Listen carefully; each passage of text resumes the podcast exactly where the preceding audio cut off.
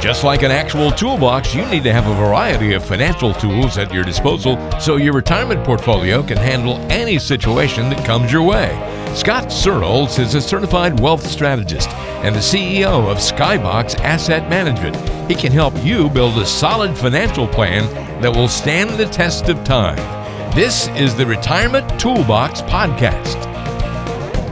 Well, hey there, and welcome to another Retirement Toolbox podcast. Walter Storholt here with Scott Searles, financial advisor at Skybox Asset Management, serving you throughout greater Cleveland and in Bradenton, Florida, with uh, an office, though, in Strongsville, Ohio. You can find us online by going to skyboxasset.com. Scott brings more than 20 years of experience to the financial world each and every show. And Scott, great to talk with you once again. How are you, sir?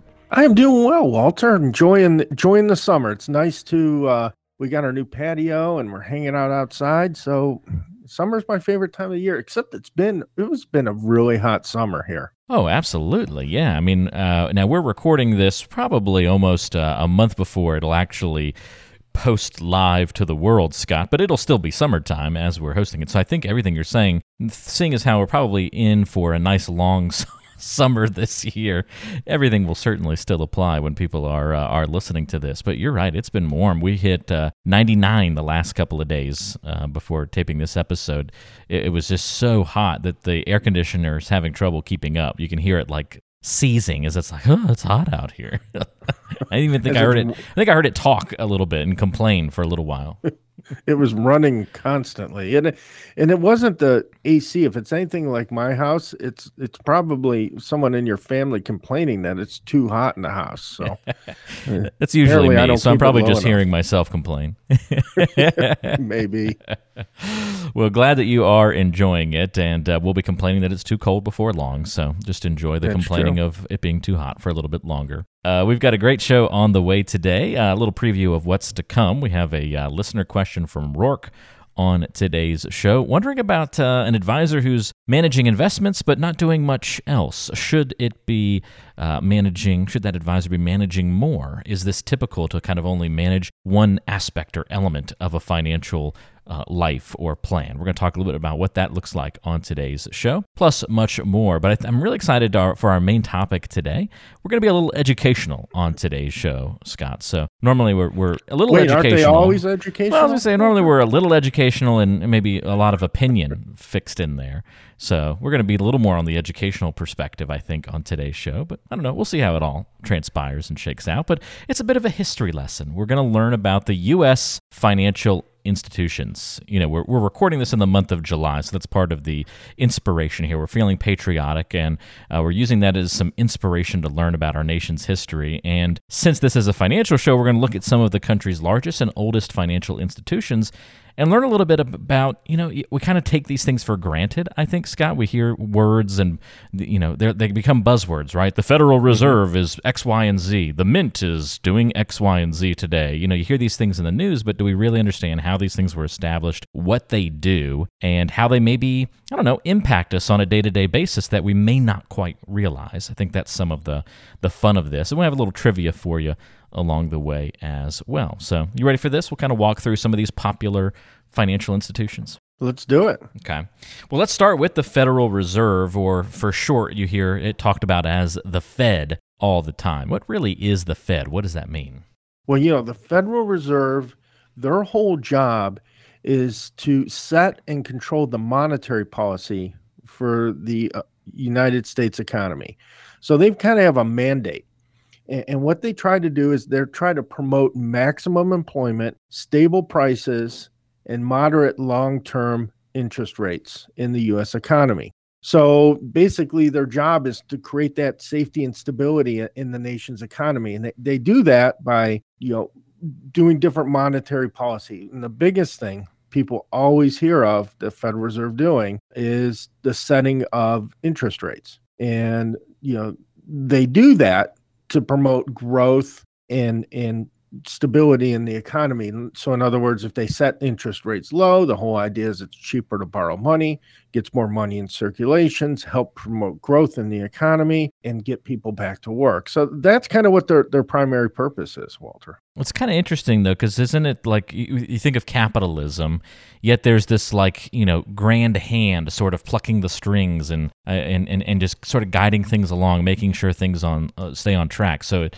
it feels like the Fed's almost like a I don't know, in some ways a safety net for the whole system. They're just trying to make sure that you know there's freedom within the bounds but it, the fed's trying to set those bounds a little bit. So you know it's like the like in like in bowling they're the, they're the bumpers on in the lanes. Like you, you can operate anywhere you know along this path how you throw the ball but we're going to kind of set these bumpers in different ways except in their example like, they can kind of move those bumpers left and right a little bit by controlling those rates. Is, is that sort of a good layman's absorption of what they do? Yeah basically. And, and you know what? The the feds actually, you know, they're decentralized in the 12 districts. Being here in Cleveland, we do have a, a Cleveland district of the Fed, and uh, they are all operate independently. So they're not in setting interest rates and things like that, but doing their own regional policy. And it's all overseen by the Federal Reserve Board of Governors. And uh, Jerome Powell, who's currently the, the Federal Reserve Chairman, he's the chairman of the Federal Reserve Board of Governors. But an interesting little piece of trivia the Federal Reserve was created uh, and conceived back in 1910. All right. And it was created on a place we used to vacation as a family for several years. Have any right? idea where that is, Walter? Uh, I'm going to uh, guess, is it the uh, Cedar Point? no, no, we do vacation there though. Okay, that, that is right. that is a good point. But it's a good guess. Uh, yes, it's Jekyll Island down off the coast of Georgia. Oh, okay. Uh, St. Simon's Island, Jekyll Island. So back in it, when you go to Jekyll Island, there's a called the Jekyll Island Club, this big fancy resort, and there's a bunch of these all these other houses that were used to be owned by wealthy people, Goodyear, J.P. Morgan, uh, the Vanderbilts, all these people had houses on this private island, and there was no road there. Apparently, you had to like take a boat to go there, hmm. and they had their little getaway there, their, their big resort, and then they each had their own little houses on it, right? So they, you know, a bunch of these wealthy, inf- influential people got together in 1910 and had a meeting and designed the whole plan for the Federal Reserve. And there's a book called The Creature of Jekyll Island it's a big, hard read. I'm a horrible reader, so anything's hard for me to read, but it's a big book, small print, so it's very intimidating. But it talks about this. And some people believe that they kind of created it to kind of control the money of the United States, which in essence it kind of does. But that's just a little interesting backstory on how the Federal Reserve kind of got started. That's pretty cool. I uh, did not know that, and um, pretty interesting to hear about that. Starting down in Georgia like that. Also cool that uh, you guys are, you know, one of the twelve districts that now operate independently mm-hmm. too. So little feather yep. in the cap for Cleveland, which is pretty neat. Uh, yeah. So very cool. So bottom line with the Fed, um, let's relate it to everyday life, since we do hear them often tied to interest rates. Mm-hmm. Is that affecting us in an everyday life when we hear the Fed making an announcement on interest rates or something like that? Should we be really paying attention because it could impact us individually in, in retirement or as we prepare financially? It absolutely does because, you know, I, I think one of the, the big things that a lot of people equate to interest rates are, are what you're going to earn in the bank. You know, we all know that the Federal Reserve has kept interest rates unusually low for a very long time and because those interest rates have been kept low and, and they've been trying to promote and grow the economy but because they've kept them low we've actually we don't earn anything in the bank anymore you know 0.1% or something in, in a cd six month cd or whatever. It's just the, the rates are extremely low. While when interest rates were higher you know you, you had much higher rates in the bank and the other thing you know where the, where a lot of people are impacted by are mortgage rates which they're a little bit more complicated, but they're very influenced by the interest rates that are set by the Federal Reserve. So that's why we've seen a whole bunch of refinancing. And one of the reasons why the the rates were lowered to start with was the housing crisis, you know, that we saw back in, in 2008. And they were even lower before that. But, you know, that really helped to, uh, you know, allow people to to get back on their feet a little bit. Well, there you have it. The Fed. A little bit of background, a little bit of history for you and how the Fed operates. Interesting to learn some of these things. I'm sure we could keep going down that rabbit hole and talk about the Fed for an entire show, but uh, let's mm-hmm. focus on a couple of other areas and departments too. Uh, how about the mint? It's kind of funny to think that the money that's in circulation today, like we're still constantly printing printing money, and and then in specifically talking about coins uh, through the mint. And I don't know, it almost feels like the, the mint would be a dying breed these days. Well, yeah, the mint only prints coins. People think that they print the paper money, but they don't. That's the Bureau of Engraving and Printing. So they they're only printing coins. Their slogans actually connecting America through coins. So uh, if you've ever heard an outdated slogan, that might be one. well, that, that that's exactly it. And you know, you know, so their job is to only be be printing coins and you know, there's uh, you know, I believe there's maybe like five different spots around in the country.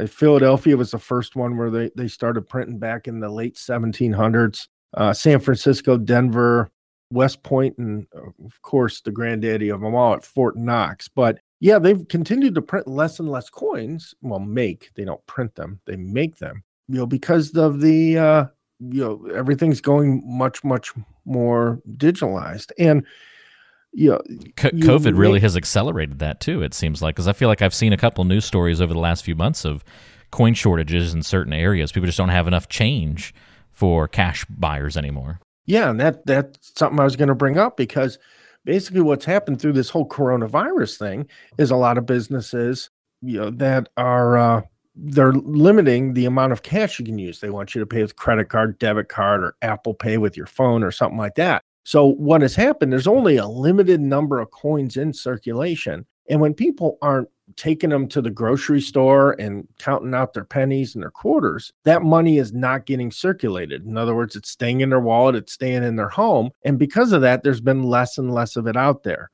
So, you know, I know Kroger and Walmart, uh, they're not accepting I think they're limiting or they're not accepting coins. There's a lot of small businesses that aren't taking cash at all, specifically for that because of that issue.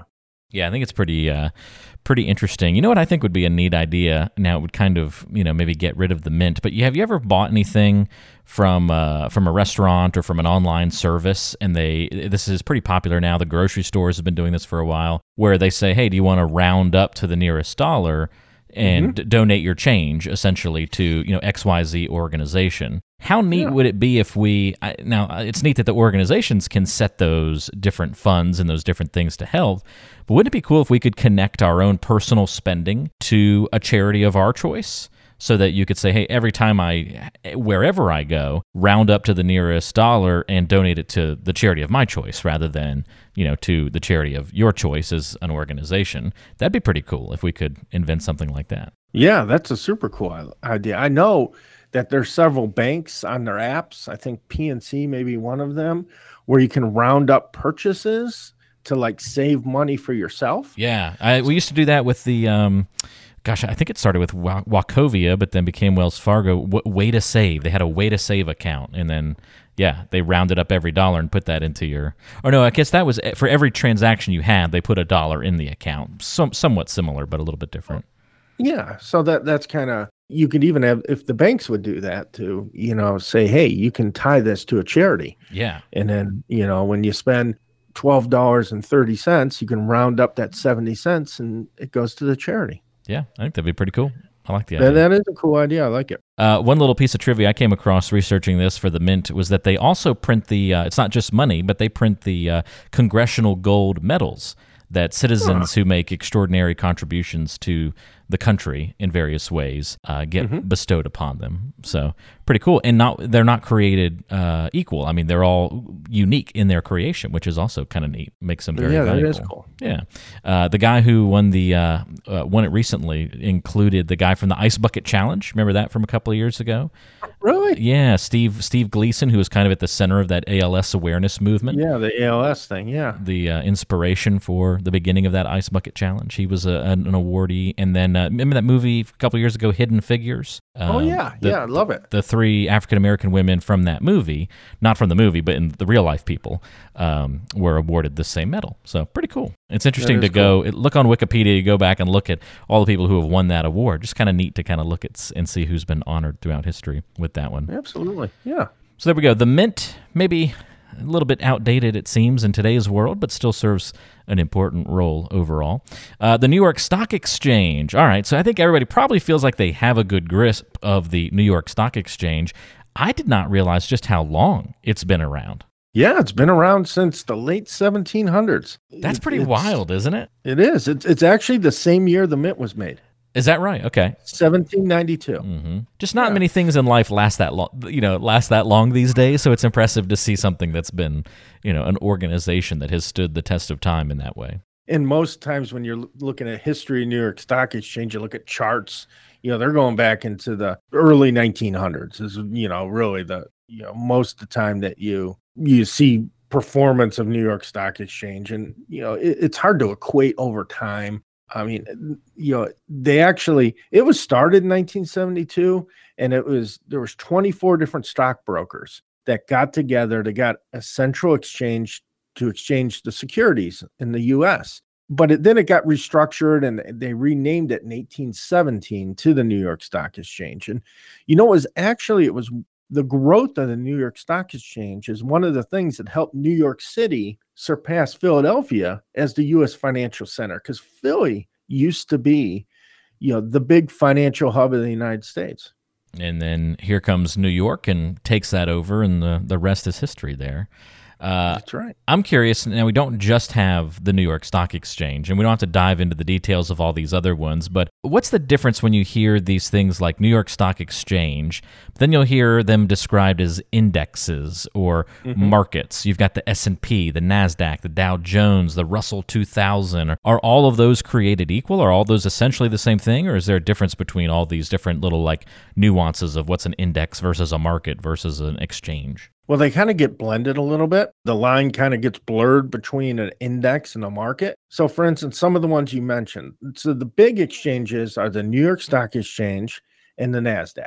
Those are physical. Well, the NASDAQ's a digital exchange, but they're places where securities are bought and sold. The S&P 500 is just an index. So what that is, it's a compilation of 500 stocks. Some are uh, traded on New York Stock Exchange, some are traded on Nasdaq, and they are, you know, they just track the value of those 500 stocks, and that's the index. That's more of a, broader indicator of the market compared to the Dow Jones Industrial Average, which you hear all the time. But the Dow is only 30 stocks. So a lot of the times you'll see that like like yesterday, okay, this like I said, like Walter said, we're recording this in July, but the Nasdaq was up like 200 points, and for point in the day, the Dow was down because those 30 stocks, you know, one stock could be having a bad day and pull the Dow down, but you know the S and P, you know, that's 500 companies. So and then you'll see the New York Stock Exchange and the Nasdaq kind of quoted, you know, as indexes, but they're, you know, that's basically all the stocks that are traded on those exchanges. So they kind of get blended a little bit, the markets and the indexes. So the indexes uh, get a little bit more specific than the broader exchanges. Is that a good way to instead of looking In- at this in- pool of all the stocks, you're saying, okay, let's just now look at a portion of of all of those stocks with this index. Yeah, I mean the S&P 500 is supposed to be the 500 largest companies and they'll take people in and out of there and the same with the Dow, third the Dow Jones Industrial Average. There's supposed to be 30 companies and they'll take people out and then there's the Russell 2000, you know, which is 2000 companies tracked in that index. So, yeah, you can make it as narrow or as broad as you want. I think we should start one of our own. How about the the Scott and Walter 27 or something like that or 92 or whatever, you know, pick pick a number. We'll just start Yeah, our own we could- we could do it. Track our own just- stocks. Yeah, just start picking stuff. Yeah, we'll just start branded our own thing. I think that'd be great. Anybody can create an index, essentially. There you go. Yeah. Uh, okay, good to understand a little bit of the relationship of that. So that's helpful to know. Yeah, you know what? So, in order to be a member of the New York Stock Exchange, you need to buy a seat or a license to be there. So I can't just So- walk in and start trading on the New York Stock Exchange in my No, in my see- in my in my in my swim trunks. Yeah, you see those guys down there in the coats and stuff, Right. and they got different color coats and, and different badges, and you know they all have have licenses or seats on the New York Stock Exchange, and they were initially were sold when they started doing it for twenty five bucks years and years and years ago. it's not too bad. Uh, yeah, in 1928, the most expensive one sold for six hundred and twenty five thousand. Ooh, that's a lot for nineteen twenty eight dollars. Well, that's six million dollars today, so it's huge money. But today, if you want to buy a license on, to trade on the New York Stock Exchange, it's fifty grand. Okay, fifty grand. So, wow. It's yeah. So Interesting that the seats to be in the exchange trade almost like stocks or have throughout history. That's kind of wild. yeah, and brokerage firms will have seats. Like for instance, you know, you have like TD Ameritrade. You know, they're going to have different seats in there, and and uh, you know, and then it's quite an interesting system the way they have it set up. But there's a limited amount of seats. It's not just like you know Scott and Walter can go say, "Hey, I'm going to go buy a seat." Right. It just doesn't work that way. Might have to wait a little bit before you get your spot down there. Uh, Yeah, maybe a bit of a waiting right. list. All right, so we've, we've covered three. Let's cover one more institution. The Federal Reserve, the Mint, and the New York Stock Exchange being the three so far, all pretty different things. And then I feel like when we get to this next one, the U.S. Department of Treasury, is where it just kind of gets, I don't know, at least for me, Scott, kind of blurred back in. Like, okay, does, wouldn't the Treasury just kind of fit in with the Federal Reserve? They seem like they probably do similar things. And there is a lot of overlap sometimes between these systems. But what do we need to know about the U.S. Department of Treasury? So the Treasury is kind of the Mac Daddy of all of them because they are basically the accounting, the revenue collection, the money production. They do economic policy, not monetary policy, but economic policy. So they do more of, um, as opposed to manipulating the currencies like the Federal Reserve does, they do more things like implementing and, and putting rules and regulations in as they are applied to money. You know they they manage the the bonds the the debt. You know they run the irs so uh, anybody that's ever written a check to the irs it's painful. You write that check to the u.s department of the treasury. I think they still take it if you write internal revenue service on it but either way that is you know that's run by the u.s department of the treasury so they do a lot of different stuff they supervise the banks they implement you know the uh, fiscal policy that comes from Congress. So it, they do a lot. They kind of do everything that you know is uh, except that that monetary policy that the Federal Reserve does. So it, they uh, quite the encompassing organization. I liked it. The the uh, the granddaddy of them all, or the the Mac the- Daddy. the Mac No, Daddy, Mac the Mac Daddy. of them Mac all. Daddy. That's right. So current current Secretary Steve Mnuchin is the uh, the the Mac Daddy himself. Is that sort of the idea? Yeah, he is. He's he's he's Mac Daddy.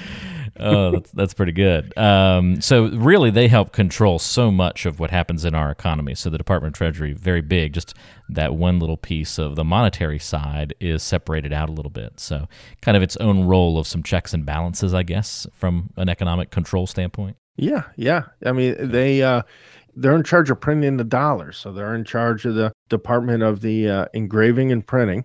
So they're in charge actually printing the physical dollars, and uh, yeah, they they kind of you know they're the Mac Daddy. I like it.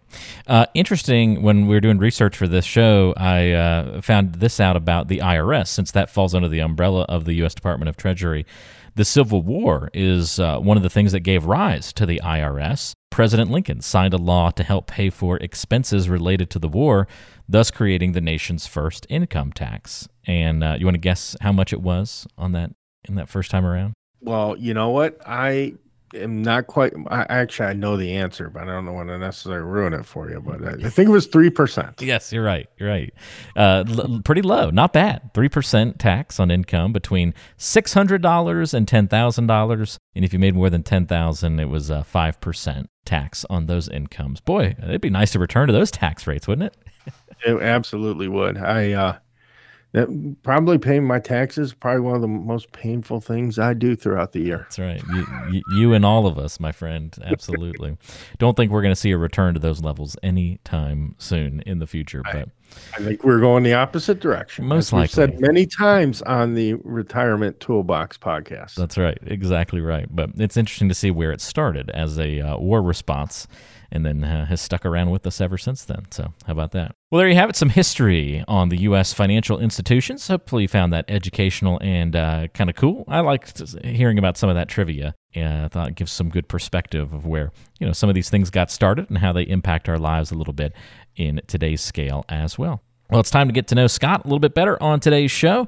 Getting to know you time. It's getting to know you time. All right, Scott, my fun question for you on this episode What fictional character would you most like to hang out with in real life? Uh, you know what? I I have to go with uh, James Bond, James The Bond, super- really? the super cool guy. I mean, come on. I mean, what? He, he lives the ultimate life. He just goes and hangs around at super, you know, wealthy places, and you know, he can just kick anybody's butt whenever he needs to. I mean, what kind of what better guy to have have your back? I mean, uh, that'd be cool. We'll go on some missions with them. Hey, we're going to stop the evil Doctor No. I'm like, okay, cool, let's go. You know, that that'd be, that'd be fun. James Bond isn't like funny, though, is he? I mean, he's kind of more. Uh, He's kind of straight laced. Like, would it be really fun to hang out with him? I mean, it'd be cool to do some of those adventures, but I mean, he looks like that in the movies, but I think in real life he's, uh, so in, in between all the action scenes, you think he's he's a pretty I think- chill guy? Yeah. yeah. That's funny. I like. I mean, that's not a bad answer by any means. James James Bond would certainly be, you know, interesting to hang around with in real life. Um, Who who would yours be? Gosh, I don't know. That's a really tough question because fictional character. I mean, that's just such a vast library of fictional Mhm. characters to choose from. I'm gonna have to go with eh, probably just some recency bias here, but I would probably go with Dwight from The Office. I don't know. He just has me rolling. Uh, that that whole show, just everything he does is is funny and ridiculous. So I think just seeing those antics in real life would be would be hysterical. So yeah, I'd pick Yeah. out. I'd pick Dwight. Yeah, I go for adventure. You go for funny. Yeah, I go for go for funny and humor, uh, but I like it. Uh, we can we can blend the two. We'll do a couple of days with Dwight and a few days with James Bond, and we'll be in good shape. Absolutely. Very cool. All right, time to uh, answer one of your questions and get some more great financial guidance and advice from Scott. Let's open up the mailbag. It's time for the mailbag. We want to hear from you. All right, today's question comes to us from Rourke. By the way, if you want to submit a question, you can do that by going to skyboxasset.com and submit your questions online. Rourke from Rourke says, My financial advisor seems to do a good job of managing my investments, as far as I can tell, but we never talk about other things like Social Security or life insurance or legacy plans, which are all things I feel that I should be getting advice on. Is this typical? You know what, Rourke? This is very typical. And it's a good question you bring up because when you're looking to work with somebody to manage your investments, it's not just your investments, it's really your whole financial life. Because a lot of other things, so security, life insurance, tax planning, estate planning, all those things intermingle with the investments. So if you're working with somebody that's maybe like a stockbroker or a money manager or just doing the investment portion of it, you're really missing out on the planning, though the investment part is very important. I've always been of the opinion that you need to work with somebody that's a fiduciary that's on your side, not trying to generate commissions or doing anything like that, and developing a plan and a strategy together to get you to where you need to go.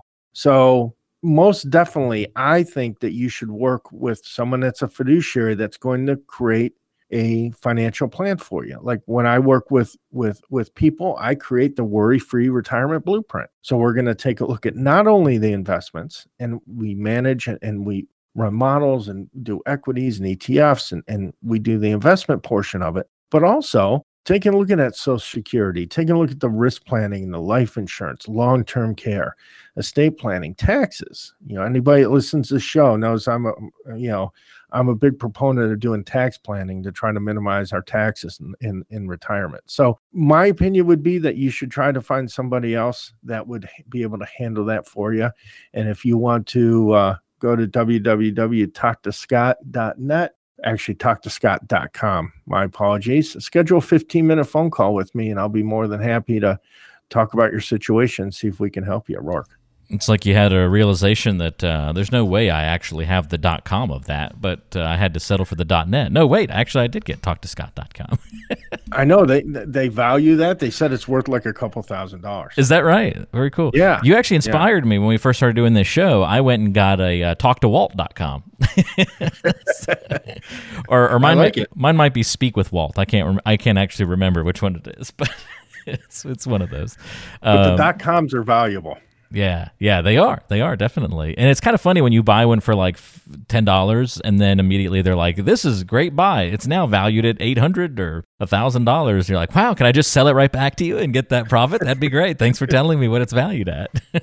the secret is to, to get a buyer. That's right. You got to get that buyer. Uh, I once had a guy tell me that he was offered fifty thousand dollars for a domain that he'd bought, and he said, "No, I'm going to hold on to it because uh, I think it'll be worth millions one day." And as far as I still know, he's still holding on to it. But uh, hmm. I, I, thought that w- that took some guts to not sell an eight dollar domain name for fifty thousand dollars when offered. If he was being truthful about that offer, which that's suspect, but. Well, yeah. Well, you, you have to, you know, the people that if you had a name like, you know, you had the hindsight to buy Netflix.com or something. I mean, you could sell that for big money. Sure, sure. You know? Yeah, it's uh, it, it's interesting. I've always I I went through and I tried to like find could I what are the simplest things you can buy like a dot com? Like how easy of a domain name can you get? But it seems like most of those things have been uh, been bought up now. You have to get really obscure when you're looking for most web domains nowadays. But yeah. pre- pretty interesting to look at what the prices are of some of those. But yes uh, talktoscott.com back to the point. If you need to answer some questions about your financial life want to get the full thing put in order. If you've got a question that's kind of like Rourke, where it's like, hey, I've I feel like I've got this one part of my financial life nailed down, but what about these other, you know, 10, 15 moving parts that I've got to keep my eye on? How can all of this come together cohesively?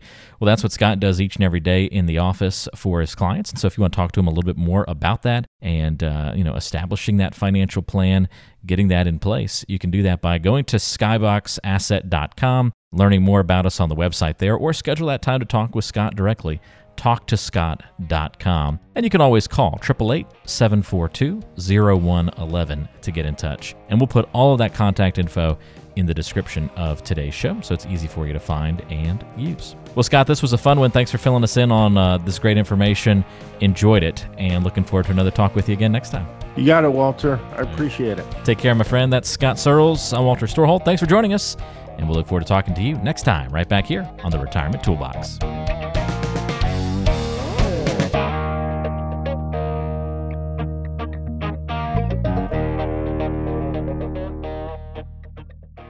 Investment advisory services provided by Skybox Asset Management, LLC.